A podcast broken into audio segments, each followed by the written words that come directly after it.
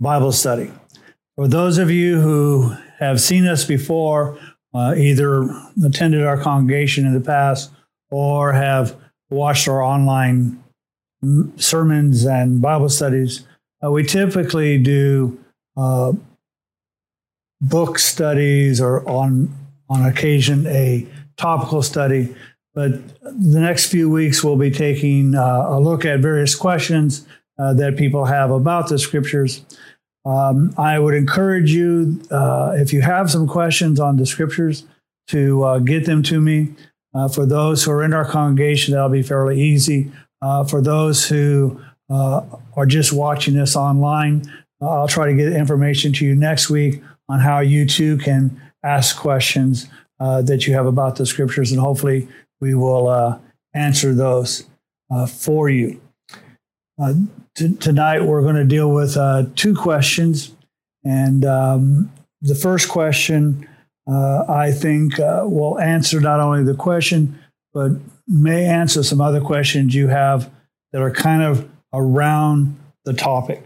And so the question is why did God hand down laws to his people that he knew he would never, that they would never be able to keep? So it's, well, why did God give us these laws? Why did God give the Jews the laws, his people, and yet know that they would never be able to keep them? Um, generally, when we think about the law, we kind of think about the moral laws, you know, uh, thou shalt not kill, thou shalt not steal, uh, thou shalt have no other gods before me.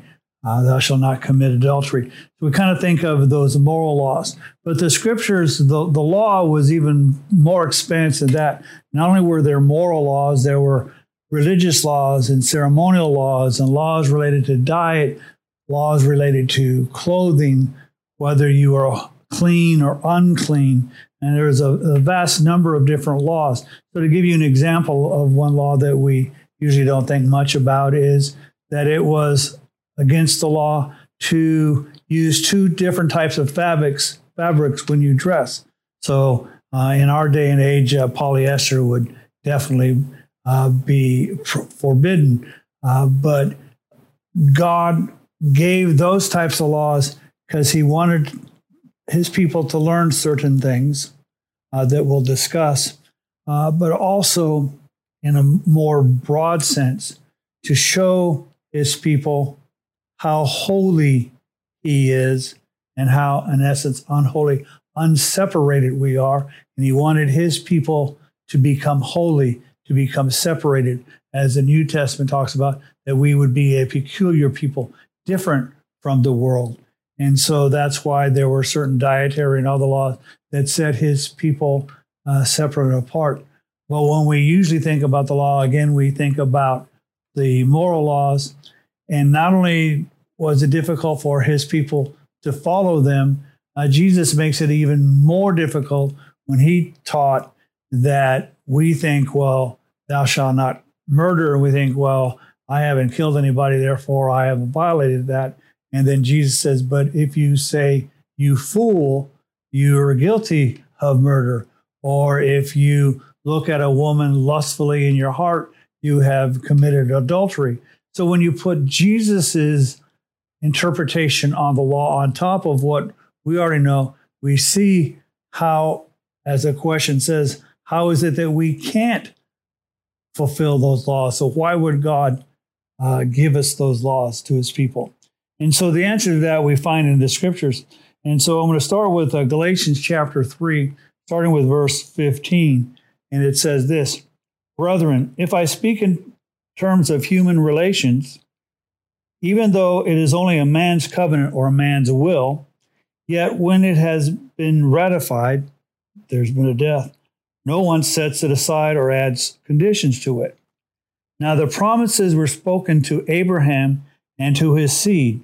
He does not say, and to seeds, as referring to many, but rather to one and to your seed that is Christ. What I am saying is this the law, which came 430 years later, does not invalidate a covenant previously ratified by God so as to nullify the promise. For if the inheritance is based on the law, It is no longer based on a promise, but God has granted it to Abraham by means of a promise. Now, basically, Paul is discussing that Abraham was given a promise. Abraham believed God, and that was reckoned, that was considered to him to be righteousness. And the plan was that we were to respond to God in faith. That was always the plan.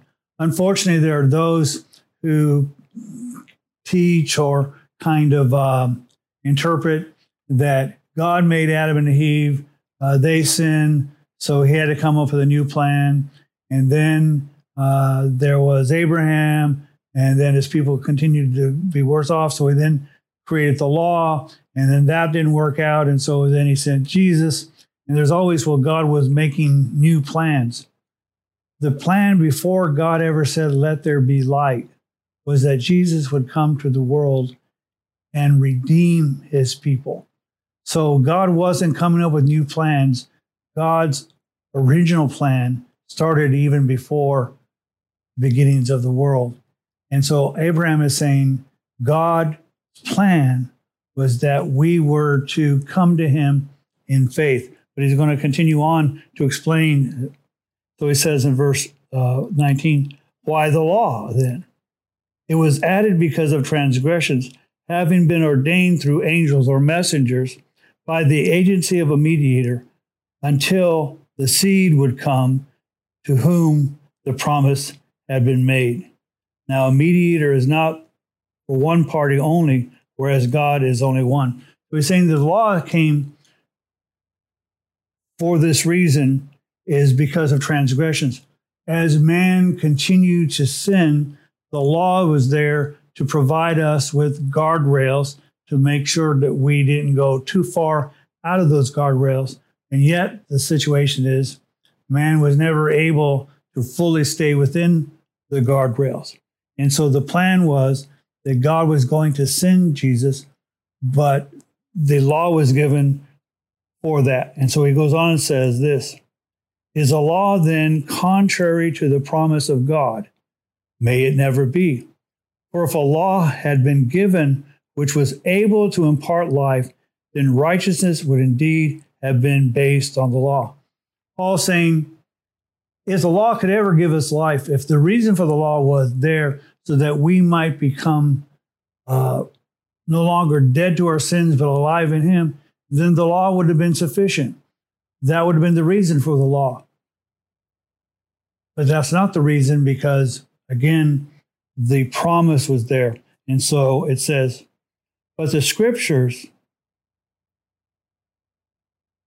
has shut up everyone under sin, so that the promise by faith in Christ Jesus might be given to those who believe. So, in essence, it's saying when the law was here in the scripture, in essence, what the scripture says is that you can't deny that you're a sinner because look at all the various laws and you haven't been able to perform it makes it obvious that you are a sinner. And he says, But before faith came, we were kept in custody under the law, being shut up to the faith which was later revealed. Therefore, the law has become our tutor to lead us to Christ, so that we may be justified by faith. So, the reason for the law was not to justify us. The reason for the law was not to get us to perform under the law, but the purpose of the law was to tell us that we're sinners. So, an example of this we can take in our lives. We have this tendency to rebel. When we're told not to do something, the first thought we have is, how can I get away with it? Even when we do it to ourselves. So, an example I, I use frequently is I'm not a big um, enjoyer of ice cream. I like it. It's it rather have other desserts. But when I make a decision, I'm not going to eat ice cream. I tend to then think about ice cream. It becomes more appealing to me when I'm in the grocery store and I think about it because I have told myself I'm not supposed to have ice cream. It just shows us that we have this tendency when given rules and regulations that we want to break those rules and regulations. No one has to teach a child how to lie. They tend to want to avoid trouble, so they will give any other excuse to avoid it. And so the law is there to tell us, thou shalt not bear false witness, so that we might see, oh, that's wrong, and therefore I should not do it. It tells us, again, it's teaching us that we have a need for a Savior because the law only tells us that we can't keep it. But now that faith has come, we are no longer under a tutor. For you are all sons of God through faith in Christ Jesus. And see, here is the problem is that we interpret the law even when we understand that Christ has forgiven our sins and that we're not under the law, we tend to want to keep under the law and think, well, thou shalt do this and thou shalt not do that. And things that aren't in the Bible, uh, people will say you should or shouldn't do uh, because they think uh, that's what Christians should or shouldn't do. And so we're always trying to make all these rules and regulations. And the point was to teach us that we needed a Savior. Having learned that lesson, we don't need to go back to the law to learn that we need a teacher. The purpose of the law was to tutor us. But everybody seems to want to go back to school when we should have graduated and say, I no, no longer need to learn that I need a Savior. Jesus is my Savior because I've come to Him in faith. So it says, For all of you who were baptized into Christ have clothed yourselves with Christ. There is neither Jew nor Greek, there is neither slave nor free man, there is neither male nor female, for you are all in Christ Jesus. And if you belong to Christ, then you are Abraham's descendants, heirs according to the promise. So again, we're Abraham's heirs according to the promise. We're not Abraham's heirs according to the law. It taught us. And so God made the law and gave it to his people so that we might learn just how unclean we are, just how unholy we are, just how much we need a Savior. And so it's there simply to teach us. And one last uh, verse related to this is uh, found in Romans chapter 2, verse uh, 20 says this Because by the works of the law, no flesh will be justified in his sight, for through the law comes the knowledge of sin. So we come to the law not to be justified by the law, because we learn very quickly that no matter how much we're able to try to keep some parts of the law, we fail miserably. So the law is there again to show us not that we can keep it, but that we'll never be justified by it. And we need to turn in faith to Christ. And so I hope uh, that by this you'll gain some understanding that God isn't there to make it difficult for you because he's made all these rules and regulations that you'll never be able to, to conquer. He says, I made all these rules and regulations so that you might know you'll never be able to conquer it. And therefore, you need to come to me in faith, and you can be justified not by works of the law, but through faith. All right. Um, I hope that's helpful. And if you have any other questions related to that, be happy to try to expand upon it. Uh, the second question we have this evening is um, what exactly does it mean when the Bible says God and Jesus have authority? We see frequently in the scriptures about having whether God or Jesus has authority.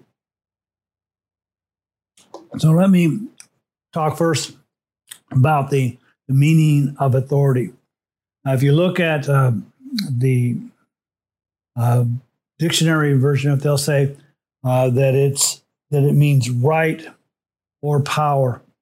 That's not quite fully the biblical view of it because the problem is it's not really giving you a full, accurate picture. Give an example.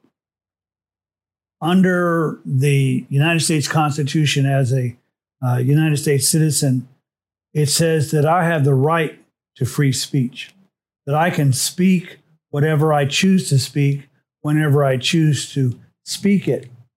However, a judge may, for some reason, uh, do a gag order and prohibit me from speaking on certain topics. So I may have a right, but I may not be able to exercise that right. Or maybe I want to say something and somebody restrains me by taping my mouth or saying, if you say this, then these other consequences will happen. So simply having a right doesn't mean that you might be able to exercise it. The other part of it is power. Well, again, power is partially, but again, the problem with power is that I may come up to a, a, a person who is smaller and less strong than me, and I could take their money from them because I have the power to do it, and they don't have enough power to prevent me. But that doesn't make it right. It just means that I can force myself upon you because I have more strength than you do. And so I think the biblical term for authority is to combine those words and say rightful power. That what God does in exercising authority is right and he has the power to do it. So he doesn't do something on a whim, he doesn't do something because he can do it. What he does, he does so because it's right and because he has the power. So it's, I think, in the biblical context, it's when you see authority, you might think rightful power. Now, there's a number of places where the scriptures talk about authority, and I'm going to talk primarily about um, Jesus' authority, although I will uh, have one citing where uh, God does have the authority. And so we won't deal on them fully, but I just want to bring a number of them up so that if you have a pencil and paper, you might want to jot them down and, and study them more fully later.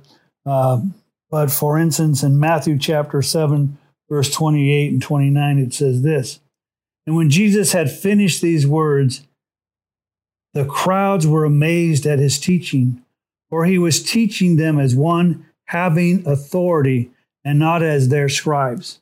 You see, when Jesus taught, he had authority. Well, again, that rightful power. So, to kind of explain that, uh, if you've been to any kind of um, English literature class, whether it's in high school or college, uh, you'll study various authors that that the teacher professor thinks that you ought to study to give you a good liberal arts education, and they will tell you what um, a author means and what the significance is of that story or novel. Uh, I remember in high school, uh, my um, English teacher was incredibly um, fond, as even to uh, she just loved uh, the novel uh, Moby Dick. Just thought it was the greatest work ever. Um, and I remember arguing with her because she talked about that uh, that Moby Dick was greater than Herman Melville, who wrote it. So my question to her was, well, does that mean that Herman Melville didn't write it? She goes, no, no, he wrote it. It was just better than him. And it was just kind of confused me because think, well, he at least had one good period of time when he when he wrote that book. And I remember again uh, in an English class where the teacher was talking about Hamlet and his character flaws, and and I thought Hamlet's character flaws were different. Um, mentioned that, and she told me I was wrong. Then told us to to write a lengthy uh, write a paper on it. And first time in my life, I was just committed to writing a paper because how dare the teacher tell me I was wrong. Um, and so um, she still didn't agree with me after the paper. Won't give you more details than that. But again, people were saying, well, this is what I think that person was talking about, or these are the characteristics. And, you know, I had a different view. So when it came to Jesus, since Jesus was the author of the scriptures, he didn't have to say, well, this is what I think it means. A lot of times, um, good pastors, at least, when they're unsure of the precise meaning, they will say, well, it could be this, that, or something else, and give you the kind of outline of what the possible variations are. But then we'll say, well, this is what I think it means. The problem is, this is what I think it means. Jesus never had to say, this is what I think it means, because Jesus was the author of the scriptures. So he had the authority, the rightful power to tell you what the scriptures meant. So when he said things like, I say to you, you've heard it taught, thou shalt not murder, but I say to you, that Jesus had the authority to give that interpretation because he was the author of thou shalt not murder. And so when he taught, the people were amazed because they weren't saying, well, this, this um, learned person said this, and that learned person said that, and this is what I think. Jesus taught as one who knew because Jesus knew. The second thing uh, that we see is in Matthew 9, verse 6. It says, But so that you may know that the Son of Man has authority on earth to forgive sins. Now, this is the setting where Jesus was going to heal someone um, who was a paralytic. And there was this discussion, and he told the man that his sins were forgiven. And they were thinking that was blasphemy because only God could forgive sins. He said, So that you might know that I have the authority to forgive sins, he tells the paralytic to rise up and walk. And so Jesus not only has the authority to teach the scriptures, he has authority to forgive sins. And so, one of the things that we should understand with that is we go to the person who has the authority to forgive sins. All too often in our culture, we seek forgiveness from the people who didn't commit the sin, or we try to forgive people who did not wrong us. Jesus said, Because I'm God. Because sin is a violation against me, I have the authority to forgive sins. And then uh, in Matthew tap, chapter 10, verse 1, so you can see every few chapters, uh, God is, and Jesus is talking about his authority. And so in chapter 10, verse 1, it says this And Jesus summoned his 12 disciples and gave them authority over unclean spirits to cast them out and to heal every kind of disease and every kind of sickness. So here we see not only that Jesus had these this authority and that he would cast out demons and that he would heal various kinds of diseases and sickness. In this particular instance, he gave that authority to the 12 disciples to do the very same thing. And they went and did, and they came back with glowing reports of all the things that happened excuse me, there was a a problem uh, with with one who uh, the disciples had a difficulty uh, casting out a demon. But again, there was that situation where, because of God's authority given to them, they were able to do things far and above that they were able to do because He gave them authority over those things. And so, obviously, if Jesus gave the authority to the 12 to do those things, then he had to have the authority in order to give it to them. Uh, the next I want you to, to take a look at is, is one that I, that I want you to, um, well, well, one more and then I'll, that one. It's in Luke chapter 12.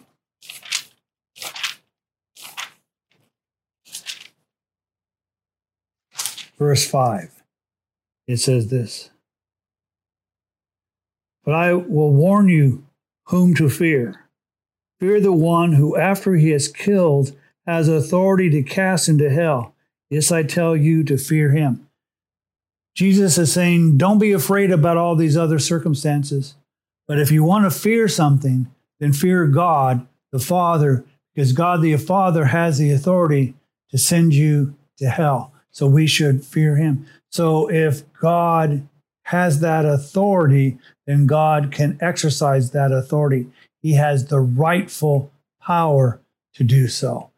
And so we need to take God seriously because he has that rightful authority. Now, the one that I want to not talk, we find in John. And this is important because of what people will argue about Jesus. Usually, those people who don't know him. You'll hear people say things like, well, Jesus was this itinerant rabbi doing good, being a good teacher, and his popularity kind of got to the point where uh, the religious, leader, religious leaders and uh, the Romans didn't like it, so they uh, tried him, convicted him, uh, put him on the cross, and took his life. And so somehow Jesus was the victim of these events beyond his control. That is not the teaching of the scriptures. In John chapter 10, verse 17 and 18, it says this For this reason, the Father loves me because I lay down my life that I may take it up again. No one has taken it away from me, but I lay it down on my own initiative. I have authority to lay it down, and I have authority to take it up again. This commandment I receive from my Father. So Jesus didn't become subject to history grinding him at the will.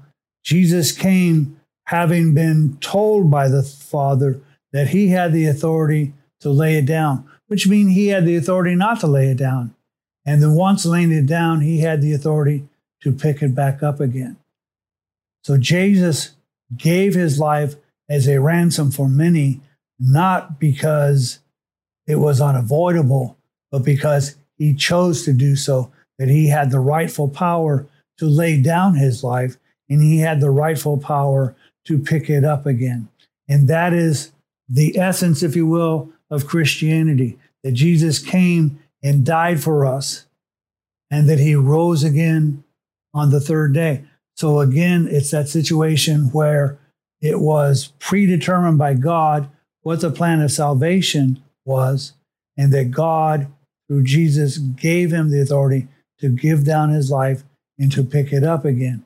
So Jesus had that authority.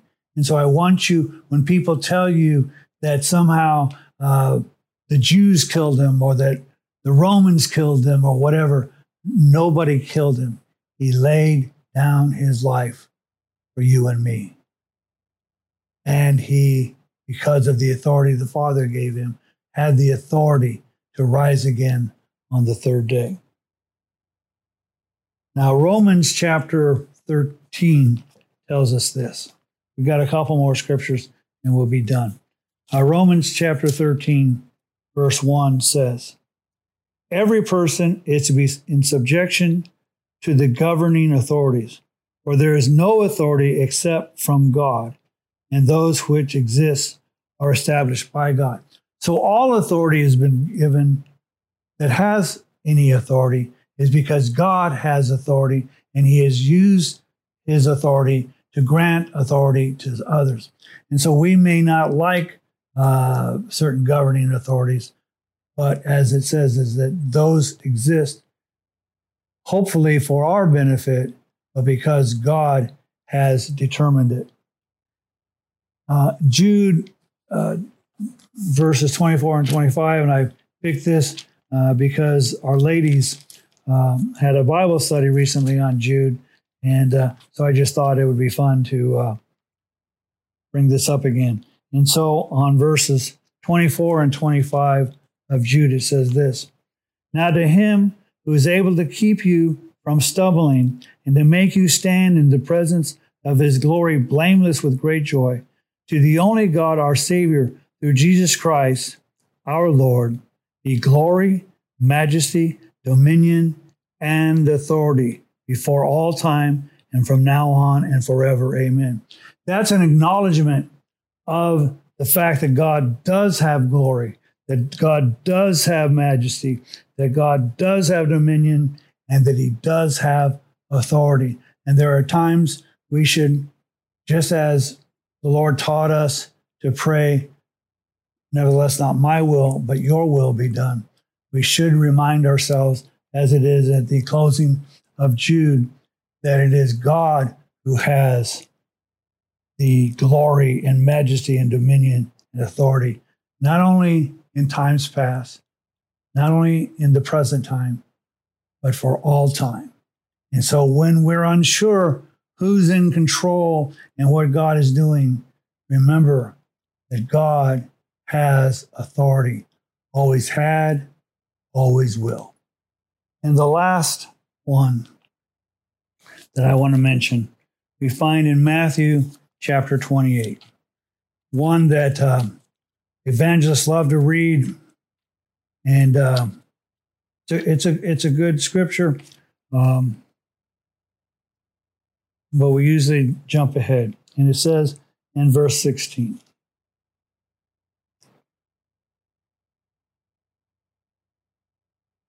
But when the eleven disciples proceeded to Galilee, to the mountain which Jesus had designated, when they saw him, they worshipped him, but some were doubtful. And Jesus came and up and spoke to them, saying, All authority all authority. One more time. All authority has been given to me. He doesn't say most authority. He doesn't say a lot of authority. He doesn't say the authority that it works well in other situations. Jesus said, All authority has been given to me in heaven and on earth. There is no place you can go that Jesus is not in charge.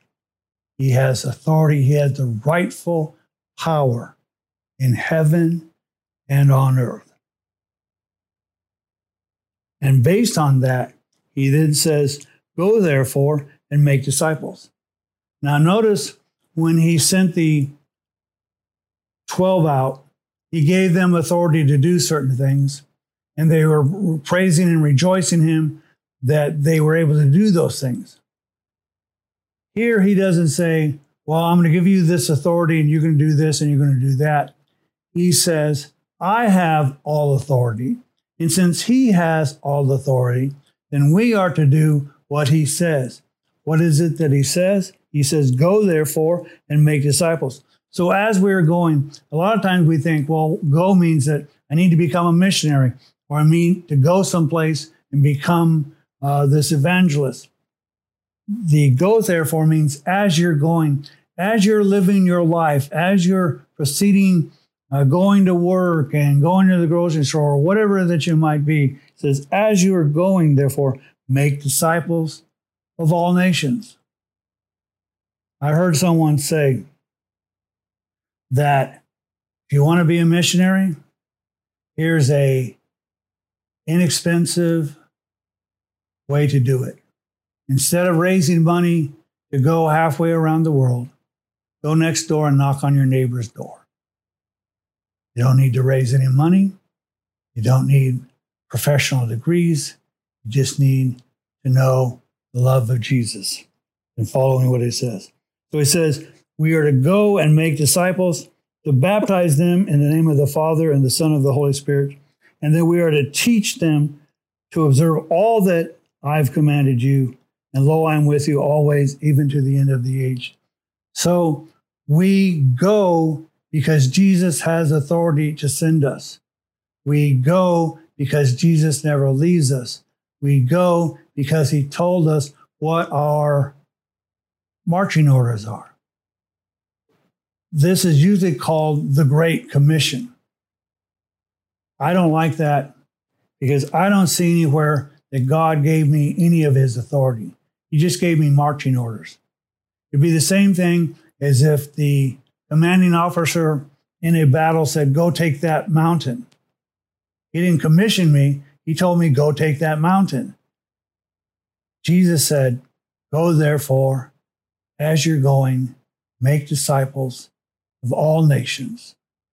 And after you make the disciples, we're to baptize them and to teach them not just some of the things Jesus taught, but all the things Jesus taught, which means we need to know all the things that Jesus taught.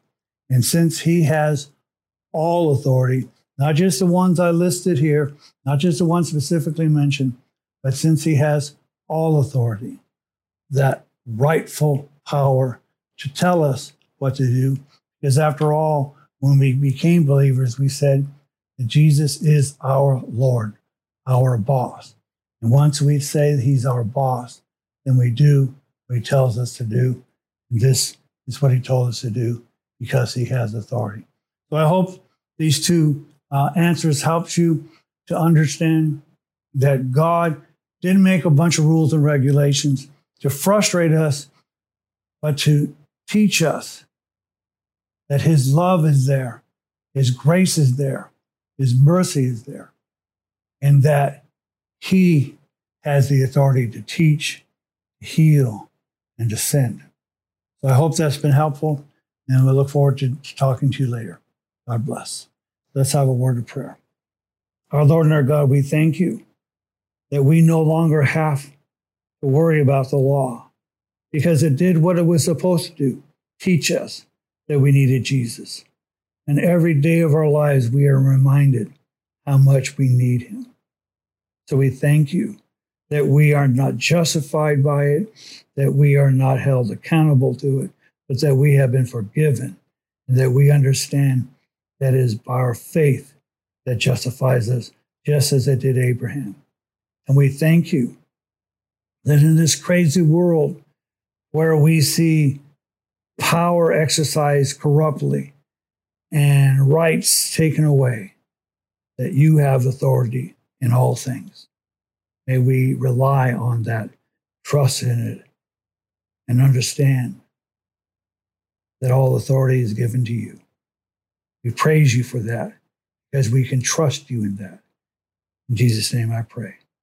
Amen.